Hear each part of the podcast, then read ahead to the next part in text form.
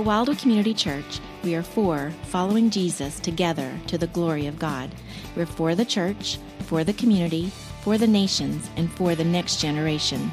To contact us or for more information, see our website at wildwoodchurch.org. Well, good morning, everybody. It is Easter plus one, and uh, we are here, and, and, welcome also to all who are joining us online. Just uh, so thankful that we have the chance to gather uh, as a church family and not just celebrate and worship once a year on a holiday or a special day, uh, but that we have the opportunity to open God's Word and to remember who He is every day of our lives and to encourage one another as we come together as a church family. Uh, looking forward to the opportunity we have this morning to do that. Uh, this morning, we're going to be launching into a new sermon series uh, that will take us the next four weeks. And really, this sermon series is a series that is one year in the making, at least inside of my mind and inside of my heart uh, just as I have been processing the world in which we live. Uh, because we live in a, a challenging time, right? This has been a difficult era to live through the last 12 months or so. You know, I, have likened it recently to a game of Dizzy Bat. I don't know how many of you have ever played this game, Dizzy Bat, but uh, it's a relay game that I think was invented by Satan himself. Um, but you, you line up in teams and you run down to a line and you grab a baseball bat and you put one end of the bat on your forehead, you put the other end on the ground and you spin around 10 times really fast before you try to stumble back to the start line and the next person repeats that process again and again.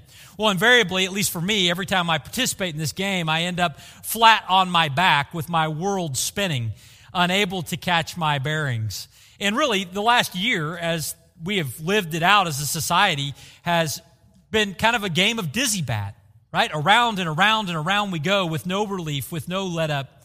The articles that are sent to us, things we read, things we, we watch on YouTube videos and, and podcasts and social media feeds, have just sent us spinning to where it's difficult for us to know up from down and left from right. How do we make sense of a world with a number of ethnicities? How do we make sense of human suffering in the world today? How do we make sense of, of, of, agendas that are being pushed from one direction or another that are spinning us around and around and around and around? How do we, as followers of Jesus, not just survive in this era, but how do we walk through it? How do we walk through it maintaining a perspective that allows us to view today's world through a Christian lens? Well, friends, over the next few weeks, my hope is that, that we will see how to do that together. We're going to begin today in part one by looking at Acts 17, verses 16 through 34. But we're going to continue over the next four weeks, kind of unpacking these ideas in four movements. Now, often at Wildwood, our, our sermons are a part of series, and you can come to part one and part three and part six, and you kind of hopscotch your way through. And I understand how that is. Life is busy. But in this series, I would really encourage you uh, to make all four parts, whether that's in person or you go back to watch it online, because this is really one message in four sections that will hopefully orient us to viewing our world through a truly Christian lens.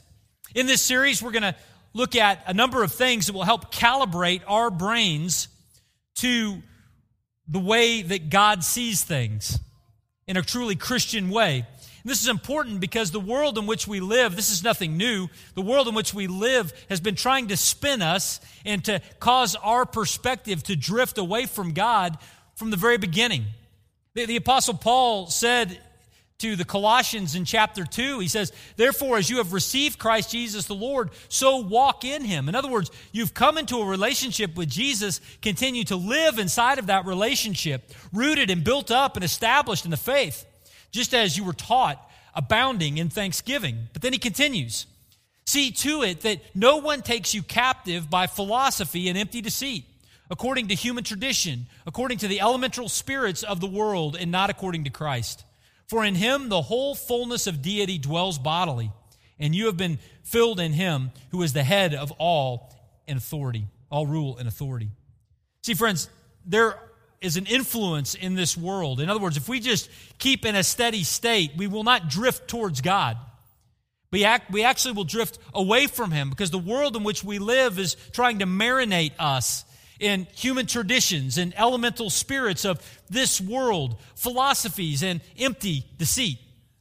Paul would say this also to the Romans in chapter 12 Do not be conformed to this world, but be transformed by the renewal of your mind, that by testing you may discern what is the will of God, what is good and acceptable and perfect. So, friends, it's important for each and every one of us, whether we've been a Christian five minutes or 50 years, it's important for us to continue to have our perspective calibrated according to God's truth to continue to have our minds renewed so that we are not taken captive by the elemental spirits and philosophies of this world. Over the next four weeks, we're going to look at how it begins with understanding who God is, not the God that we imagine, but the God who actually is. Next week, we're going to talk more about us. We were created by God on purpose and for a purpose. But what happened? We'll see that two weeks from now. The world is not the Garden of Eden. I don't know if you noticed. It's a little challenging. How do we get here? Well, we'll talk about that in a couple of weeks. And then we'll end by talking about the best solution. When we properly understand the problem, we can look for the right solution in Christ. And so, as followers of Jesus, I call us together over the next four weeks to have our perspective calibrated, or have our minds renewed by God's truth. The, first movement in this series we're going to see is understanding the God who is and not just the God we imagine. And we're going to see this by looking at Acts chapter 17, verses 16 through 34, when the Apostle Paul goes to a very special place. Where did he go? Well, he went someplace that caused him to say, We're not in Kansas anymore. Now, that line, of course, is not from the Apostle Paul. That line is from who? Dorothy, right? And Dorothy said it because in the 1930s or whatever it was, she was swept up in a tornado and she came down in the land of Oz. And upon arriving in that place and seeing, you know, the, the, the wonders of that world, she looks at her little dog Toto and says, Toto, you all have seen this movie. I, I hope we would do as well with John 3.16. But she says, where we're not in Kansas anymore, right? There was just an acknowledgement that her world had changed. And in Acts 17, what we see is that the Apostle Paul shows up into a section of the world that was very different from the world that he had grown up in. See, the Apostle Paul had grown up studying at the feet of a guy named Gamaliel. He had grown up in the Ivy League of, of the Jewish religion. He, he, had, he had grown up inside of a synagogue, which was a place of worship for Jews. That was where he was most of his life. And so he had grown up around people that had a shared set of assumptions that began from a similar place, that understood similar truth. But in the midst of Paul's second missionary journey, he wanders into the city of Athens, sovereignly directed by God. And when he shows up at Athens, he looks around and he goes, I'm not in the synagogue anymore. I'm in Athens. I'm not in Kansas anymore. Well, how did he know that? Well, Paul knew that because as he looked around, there were elements of worship and worldview that were different from his own. It says in Acts 17, 16, now while Paul was waiting for his friends at Athens, his spirit was provoked within him as he saw that the city of Athens was full of idols.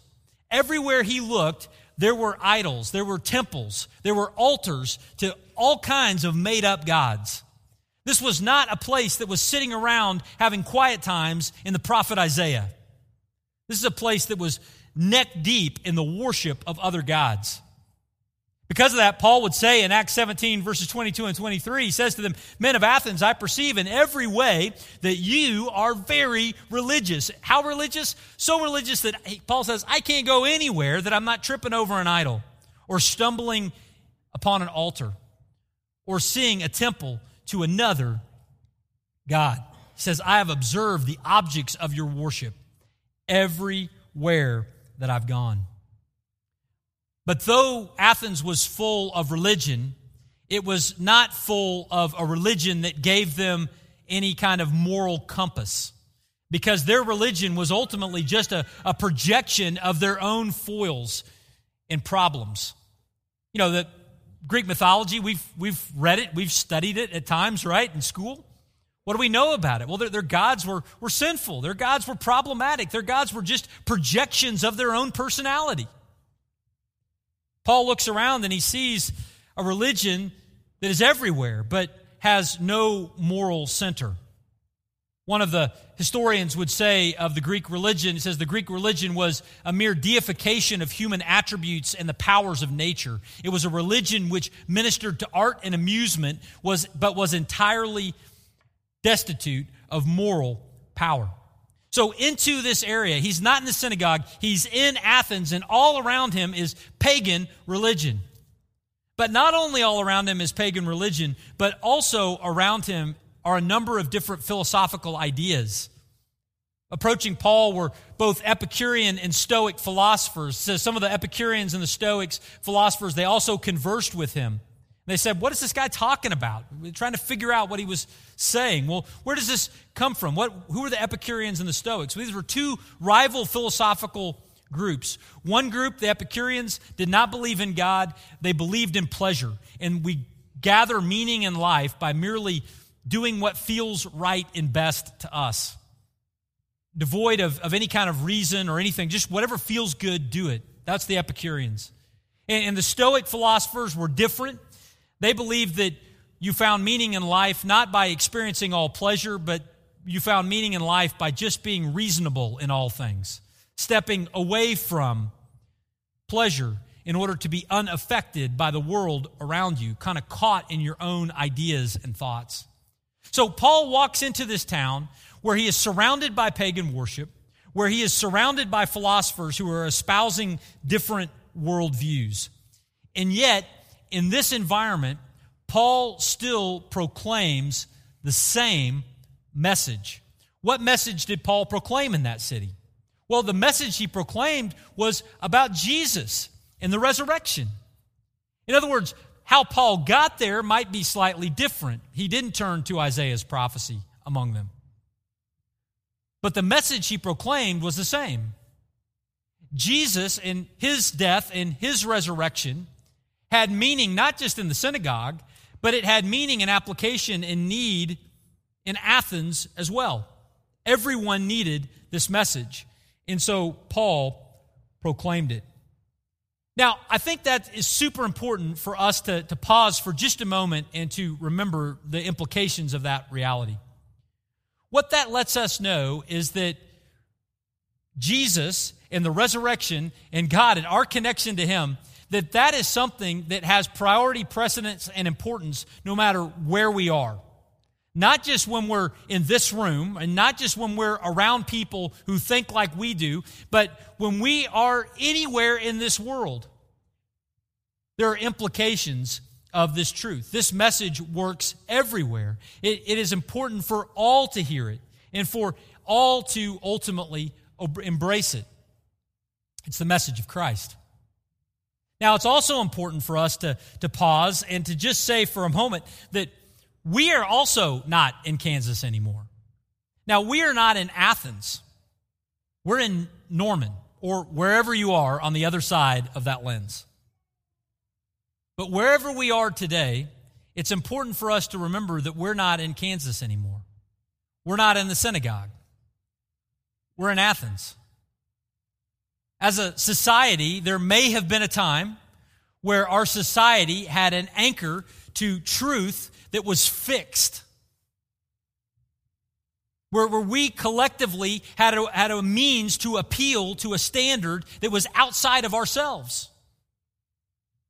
But as we have lived life in the last year, what have, what have you learned? Well, you've learned that, that our society no longer has a fixed point to point back to or to anchor to.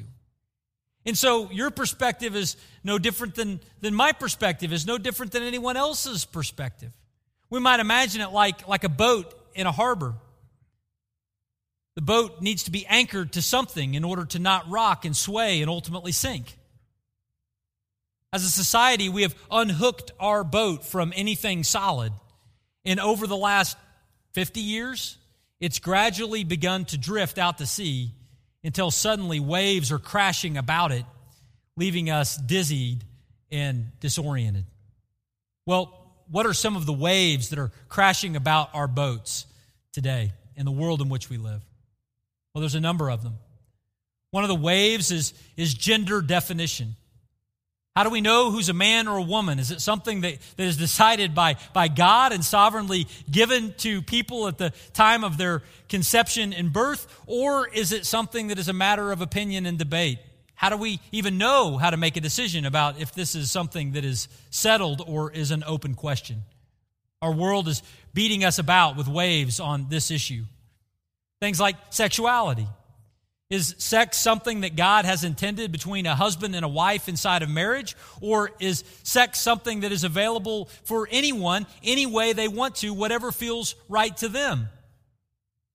We live in a world that would say, well, well who are you to say what is the right way or the wrong way to practice sexuality?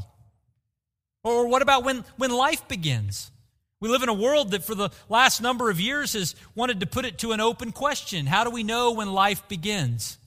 Does it begin at conception? Or does it begin when the mom says it begins? Does it begin after the time of birth? Does it begin at the time of a birth certificate? When does life begin? Our society has been asking that question, and the waves are beating us about. And as we try to answer it without a fixed point, without an anchor, some boats are beginning to sink. Not only that, but what about the priority of humanity in creation? How do we know that humans are, are more valuable than, than algae or than dogs or cats. We live in a world that wants to put that to an open question. How do we know that humans are special in the order of creation? Apart from a fixed point, we're being beat about left and right by waves. And how about the issue of identity politics? We live in a world that wants to say that what defines us is some combinations of characteristics that I am a 47 year old white male, middle income. That's me, and that's how I am defined. And, and there are a number of people that will be just like me based on that description. And someone else might be a 63 year old African American woman. And, and someone else might be a, a you know, uh, somebody who has another set of characteristics. But we live in a world that wants to define us on the basis of our demographics and say that we must behave like everyone else who is like our demographic and be held responsible for everyone else who is like our demographic. Well, those waves are beginning to hit us left and right and left and right and leaving us dizzying and disoriented because in this world today, how do we answer those questions? We live in a world without a fixed point, and it's beating our boat to shreds. Well, when we think about the waves that are out there right now, we're reminded that, that we're not in Kansas anymore. But how do we find that fixed point? Well, friends, we, we find it by looking where Paul offered it inside of Acts 17, same place. And that is that we find that stability by coming and getting to know the God who is, not just the God we imagine because the God who is is so much greater than the God that we imagine. And we need to know that. See, here's the thing. All of us in this room have some concept of God. God means something to you. How do I know that about you? I know that about you because you're at Wildwood at 1015 on a Sunday morning, right? You're, you're here today either because you're confused. You, you thought you were going to something else and you stumbled into this place. Or, or you're here because you're curious and you're wanting to learn more. Or, or you're, you're here uh, because you're confident in who God is and you're here to, to honor Him and to worship Him in some way. But we all have some concept of God. And, and that's not just true for those of us in the room, that's true for everyone we come into contact with. There is some concept of God that everyone has. But what we are most likely to do apart from our minds being transformed by the Word of God, what we are most likely to do is to allow our imagination to fill in the gap of who God is, rather than getting to know God for who He really is. We create God in our minds. Well, what do I mean by that? Well, we, we, we see that uh, play out a little bit with what was happening in Athens. See, Paul is there in Athens and he looks around and he sees all of the idols that existed in the area of the city. And he says to them, he says, Being then God's offspring, we ought not to think that the divine being is like gold or silver or stone, an image formed by the art and the imagination of men. Paul says, you all have, have created God, not just a God, but hundreds of gods in your own image. So much so that you have, have created a stone statue of what he looks like. And, and you're, you're here doing all these gyrations to try to honor and to please him who is created in your image. Paul looks around and he sees that they were not coming to God saying, God, we want to get to know you. They were projecting from the inside of themselves an idea about God and they were gathering around that. Upon pointing that out, Paul also saw that there was an altar to the unknown God. In other words, they had hundreds of altars, but even among the, the Greeks, they would have said, maybe we don't have them all. There was a category for a God who was different from what they had thought about already. You know, they gave them kind of covered their bases. All of the above, none of the above, whatever it might be. They, they had another altar to that God.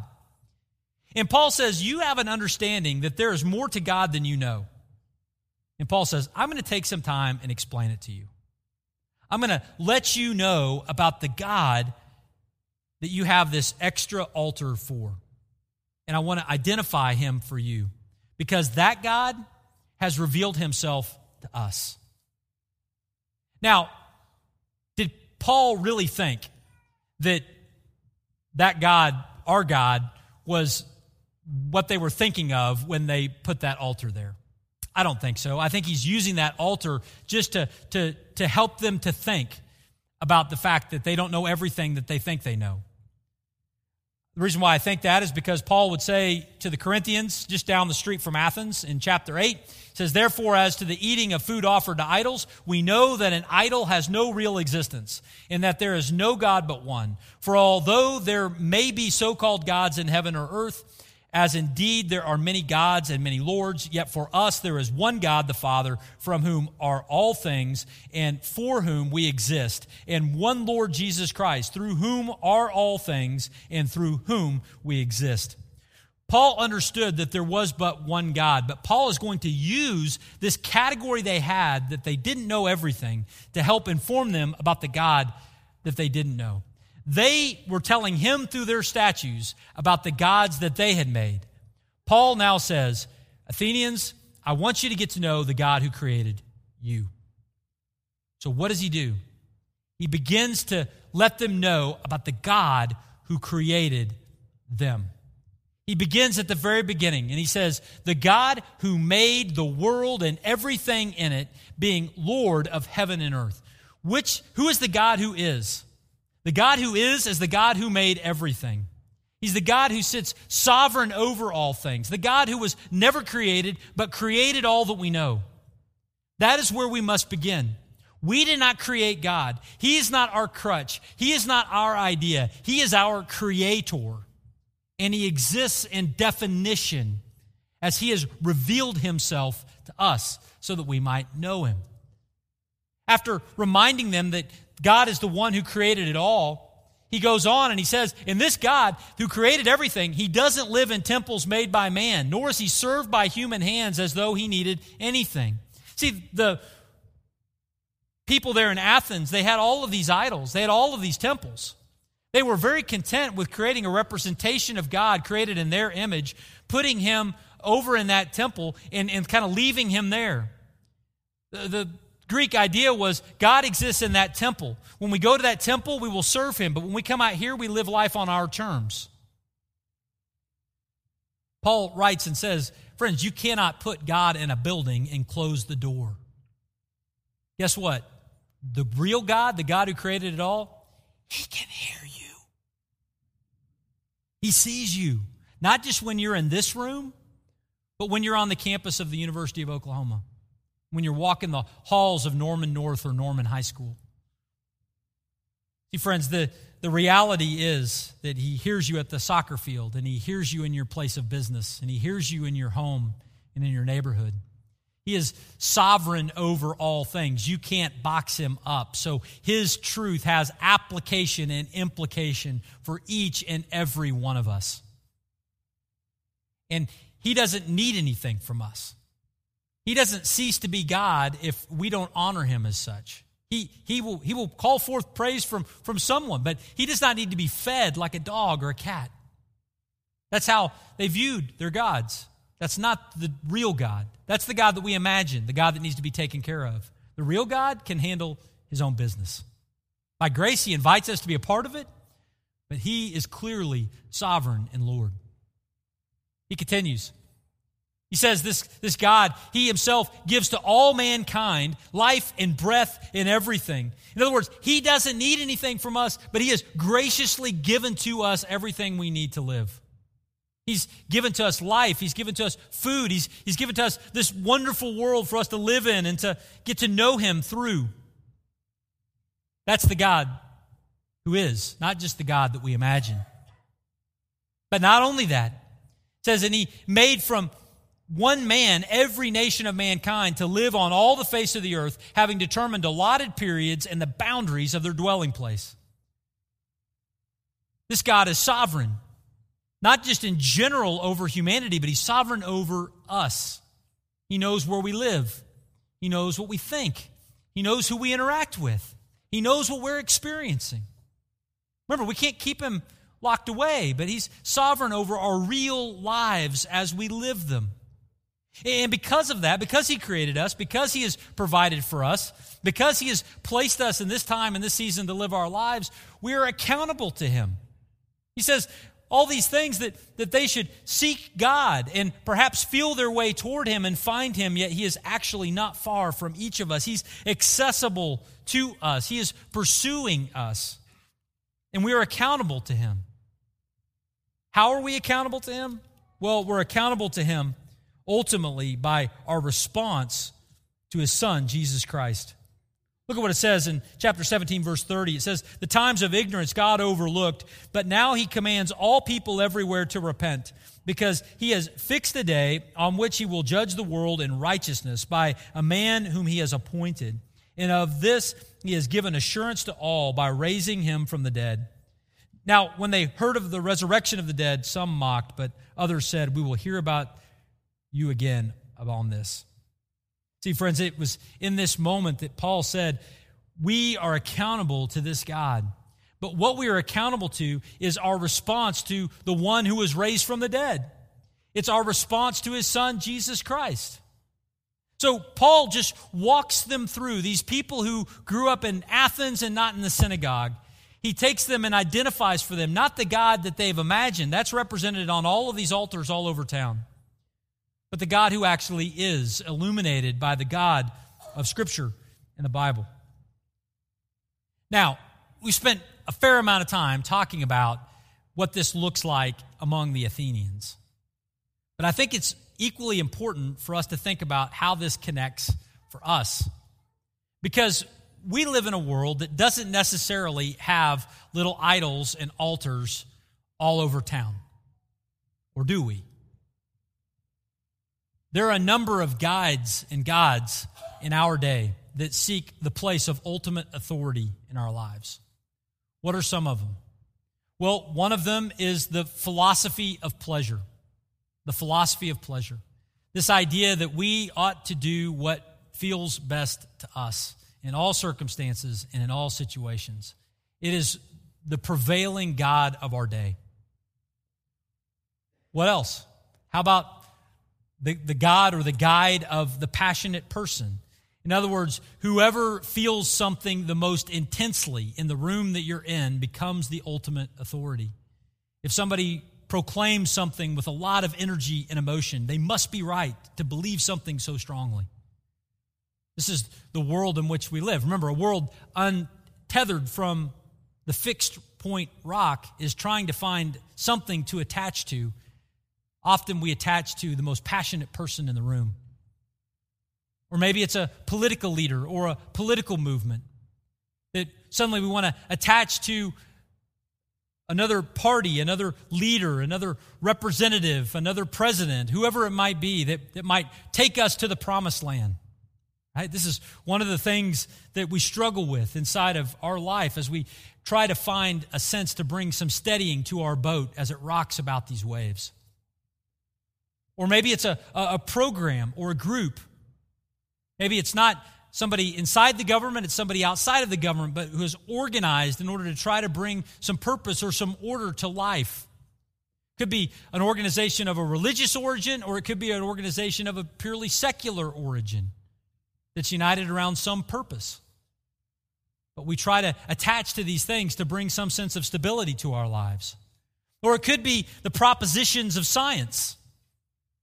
I say propositions of science because what I mean by that is the ideas that science has that are their best ideas today, their explanations for things. In our world today, sometimes the, the propositions of science would be unquestioned, even if there's not evidence to support all of what is being argued for.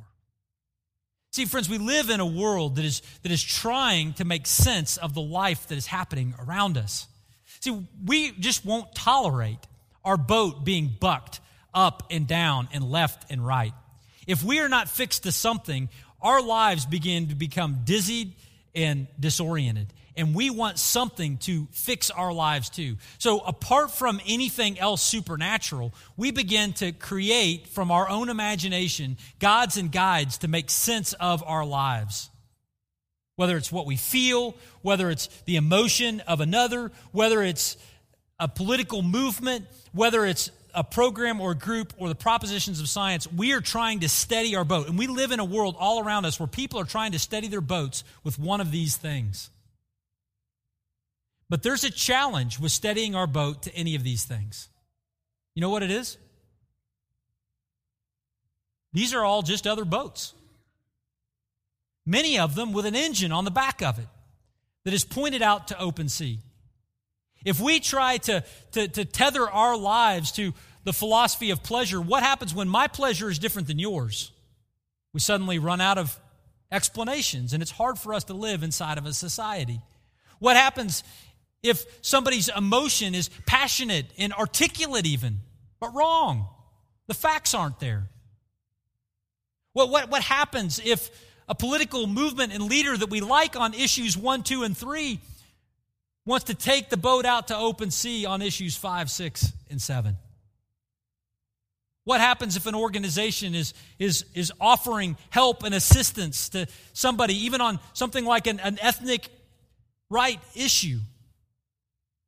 But they've got an engine that also wants to take it out to open sea on issues of human sexuality in the family. What happens if science is right here but is being used to justify sinful behavior there? See, friends, if, if we try to level our boats by attaching our anchor to another boat, it's really only possibly stable for a moment. But there is something more solid that we can attach to. And that which is more solid is the Word of God. It's the God who is, not just the God that we imagine.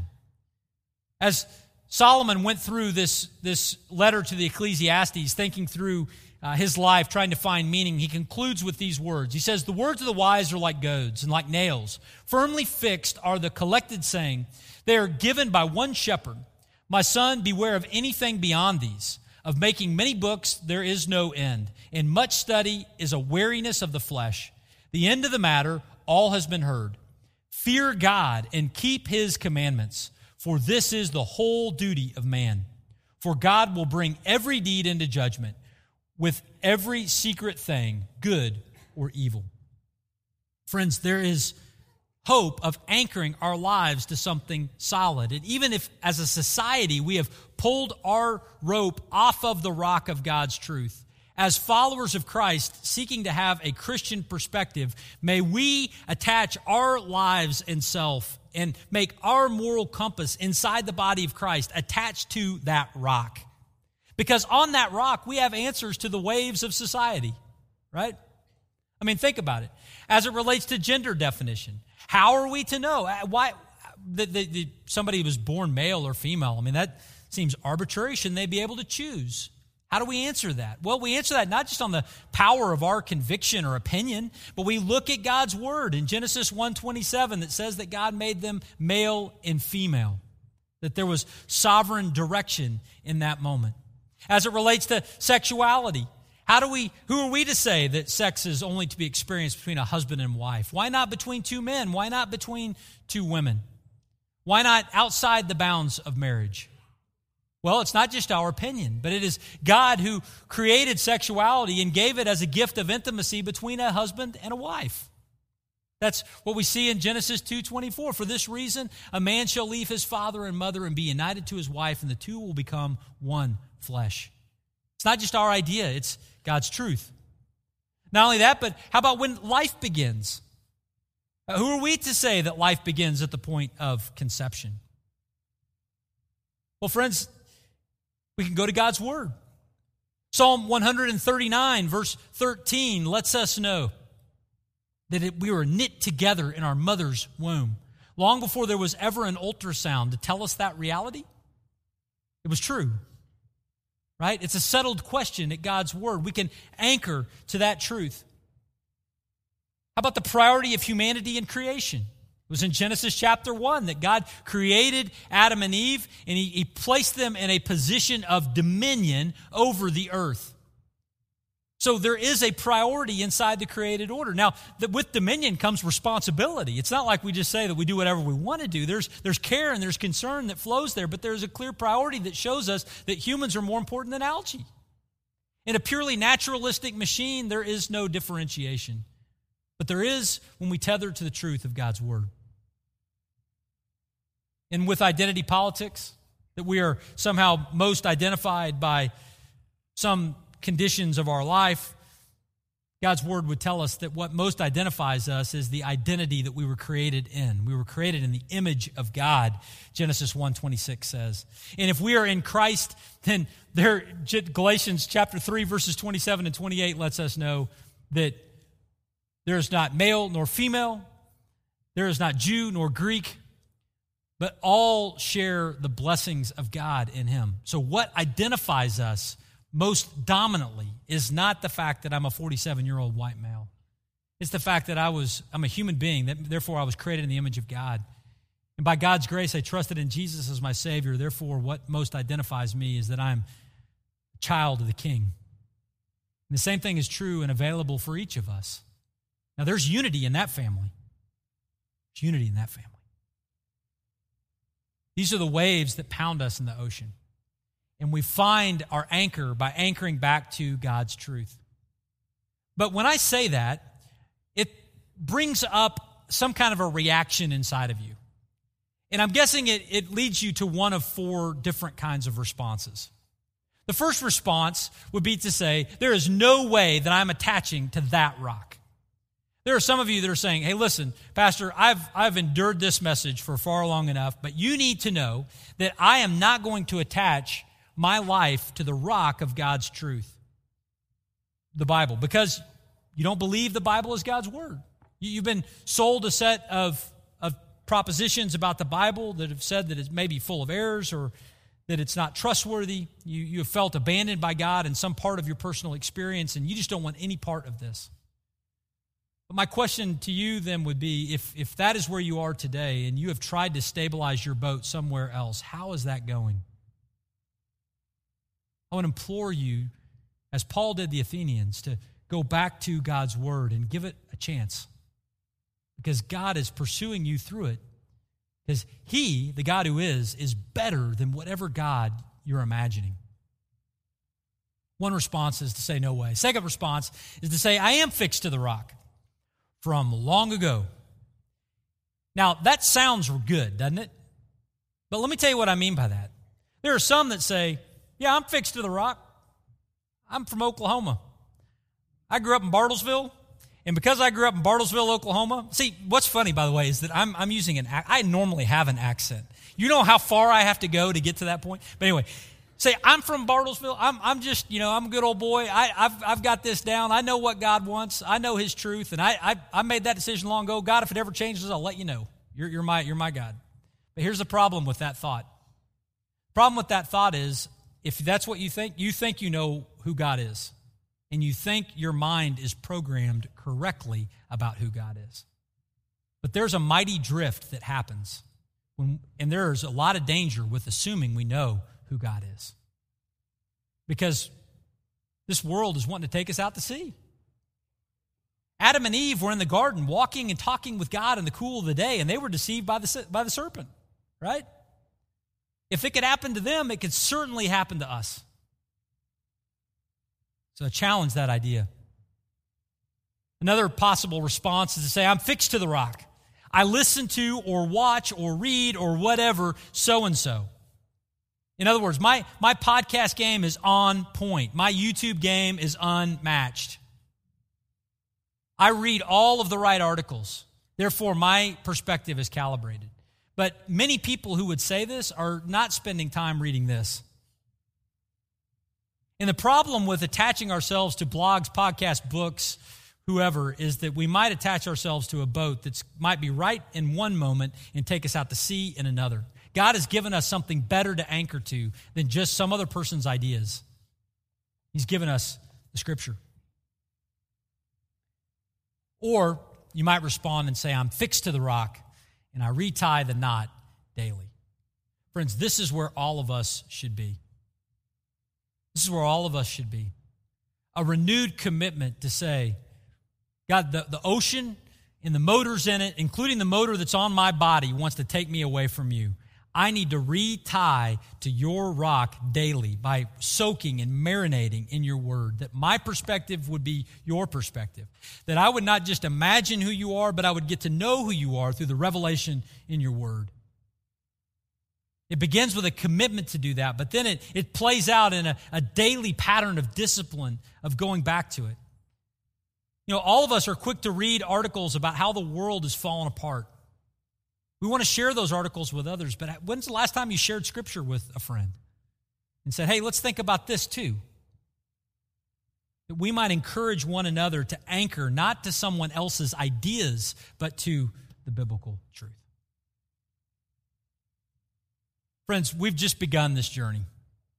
And today we've been reminded that the God who is, is who we should anchor to with a practical application of the revelation of who he is through his word. In the weeks ahead, we're going to begin to go beyond that to talk about who we are. That's what we're going to look at the next two weeks who we are and how we connect to God and how that plays out in our relationships with others. And so I really hope you make plans to join us next week as we continue that study together. But before we get there, I want to pray. Lord, thank you so much for just the opportunity to open your word and to look at it. Thank you for this truth that you have given to us. I pray now that you would um, just help us to tether to your rock in a world with many waves that seek to sink our boat, that we would tether to you and that we would ride out this storm, giving glory and honor to you, staying upright in this time. We thank you and we pray these things in Jesus' name. Amen.